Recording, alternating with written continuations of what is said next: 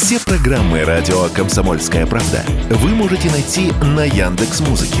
Ищите раздел вашей любимой передачи и подписывайтесь, чтобы не пропустить новый выпуск. Радио КП на Яндекс Музыке. Это удобно, просто и всегда интересно. Автоньюз. Совместный проект радио КП. Издательского дома «За рулем». Директор завода «Москвич» Дмитрий Пронин на закрытом бизнес-завтраке компании «Газпромбанк Лизинг» в рамках недели российского ритейла заявил, что на создание полностью новой своей машины нужно не менее пяти лет. С вами Максим Кадаков, главный редактор журнала «За рулем».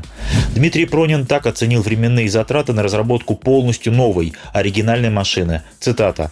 Конечно, создать свой автомобиль с нуля за полгода, за год, даже за два и даже за три невозможно. Ни платформу, ни автомобиль.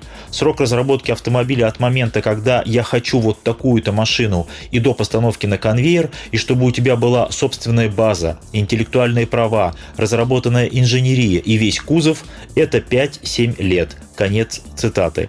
По сути, Дмитрий Пронин подтвердил то, о чем я говорил не единожды в эфире радио «Комсомольская правда». Чудес в автопроме не бывает, а долго ждать, конечно же, не хочется. Поэтому есть смысл параллельно заниматься выпуском чужих машин и разработкой собственных. Самый быстрый путь – это собирать чужое и постепенно научиться делать те комплектующие, выпуск которых нам под силу.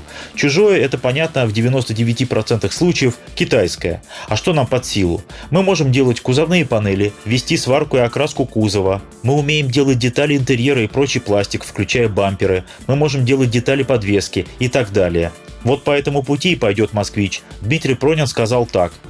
На заводе существуют все возможности, как это было у компании Renault сваривать кузов, вести его полную обработку, осуществлять покраску. Но мы сегодня этого не делаем, потому что нужны штампы, требуется оборудование. Конец цитаты.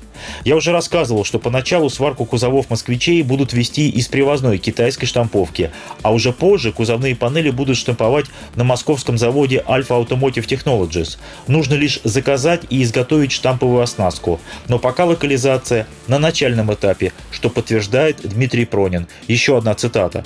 «Мы уже сертифицировали моторное масло, заказали колесные диски, начали устанавливать систему аэроглонасс и аксессуары. Все эти компоненты российского производства». Конец цитаты.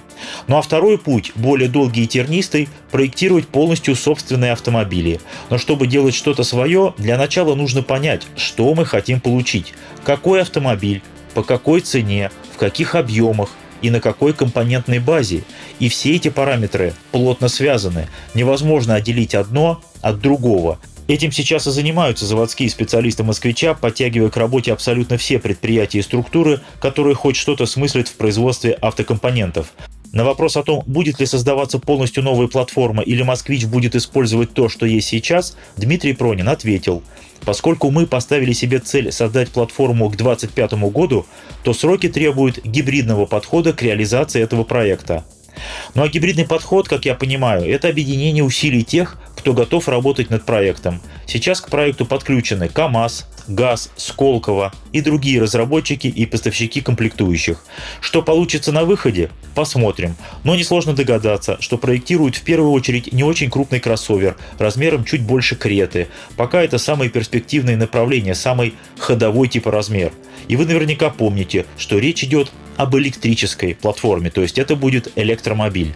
Примерно по тому же пути будет идти АвтоВАЗ, который через две недели запустит сборку китайских машин с эмблемами «Лада» на бывшем заводе Nissan, который теперь называется «Лада Санкт-Петербург». Этим же занимается Калининградский автотор, который начал сборку автомобилей КАИ и БАИК.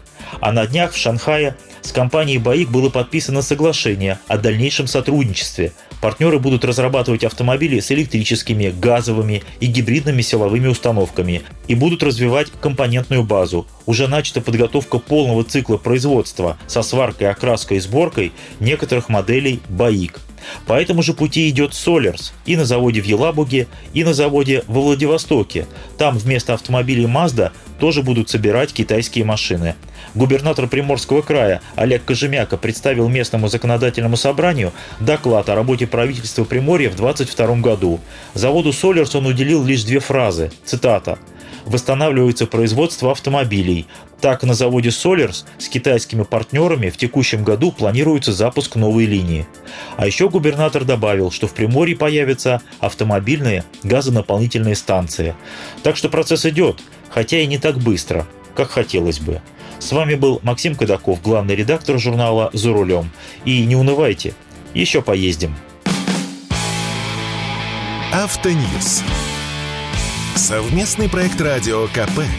Издательского дома «За рулем».